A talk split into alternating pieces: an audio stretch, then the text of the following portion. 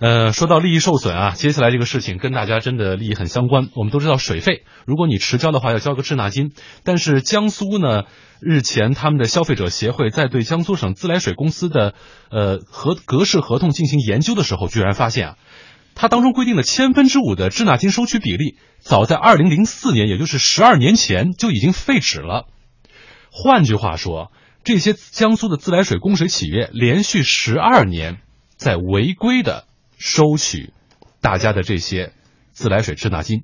我们先来听江苏台记者孙茂强的报道。江苏省消协维权律师团的律师们在分析全省供水企业提供给住户的格式合同中，发现有十一个城市以用水人的权利的形式来规定供水人的义务，这个有规避主动履责之嫌。另一个不合理的地方，也是消费者最不满意的意见，就是滞纳金缴纳比例过高。据了解。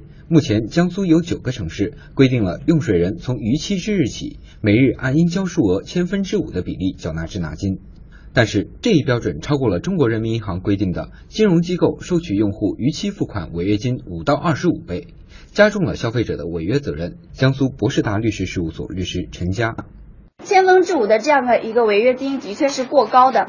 根据二零零四年修改的《城市供水价格管理办法》呢，已经取消了接到水费通知单十五日内仍不缴纳水费的，按应缴纳水费额每日加收千分之五滞纳金这样一条规定。二零一五年八月，中国人民银行规定，一年期的贷款基准利率是百分之四点六，那么每天的话就是千分之零点一三，违约金其实最高利率也只有千分之零点二，这跟我们供水合同规定的千分之五。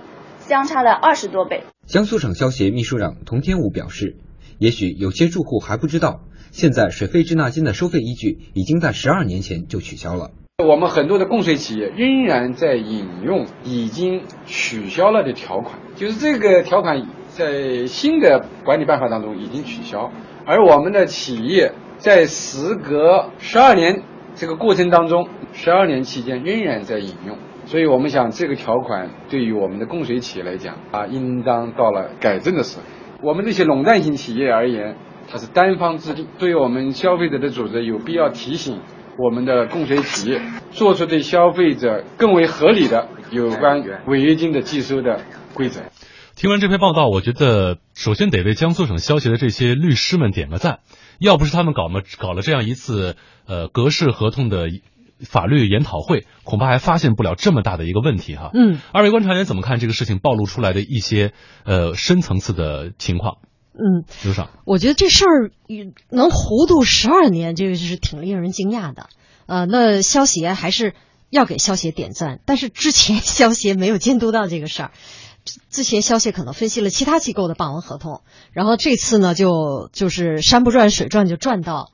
水务局转到水供水企业来了，我觉得是这回他们消协的律师团终于知道自己该如何发挥在消协当中的自己作用了啊！要给他们点赞啊！然后我看那个网上的文字的话是霸王条款之一、之二、之三，一直到之几，恨不得之八这样的。但是那个这个供水企业这个方向上的回复啊，就是极其绵软无力，然后非常苍白，他不是说也一二三四的这么回复。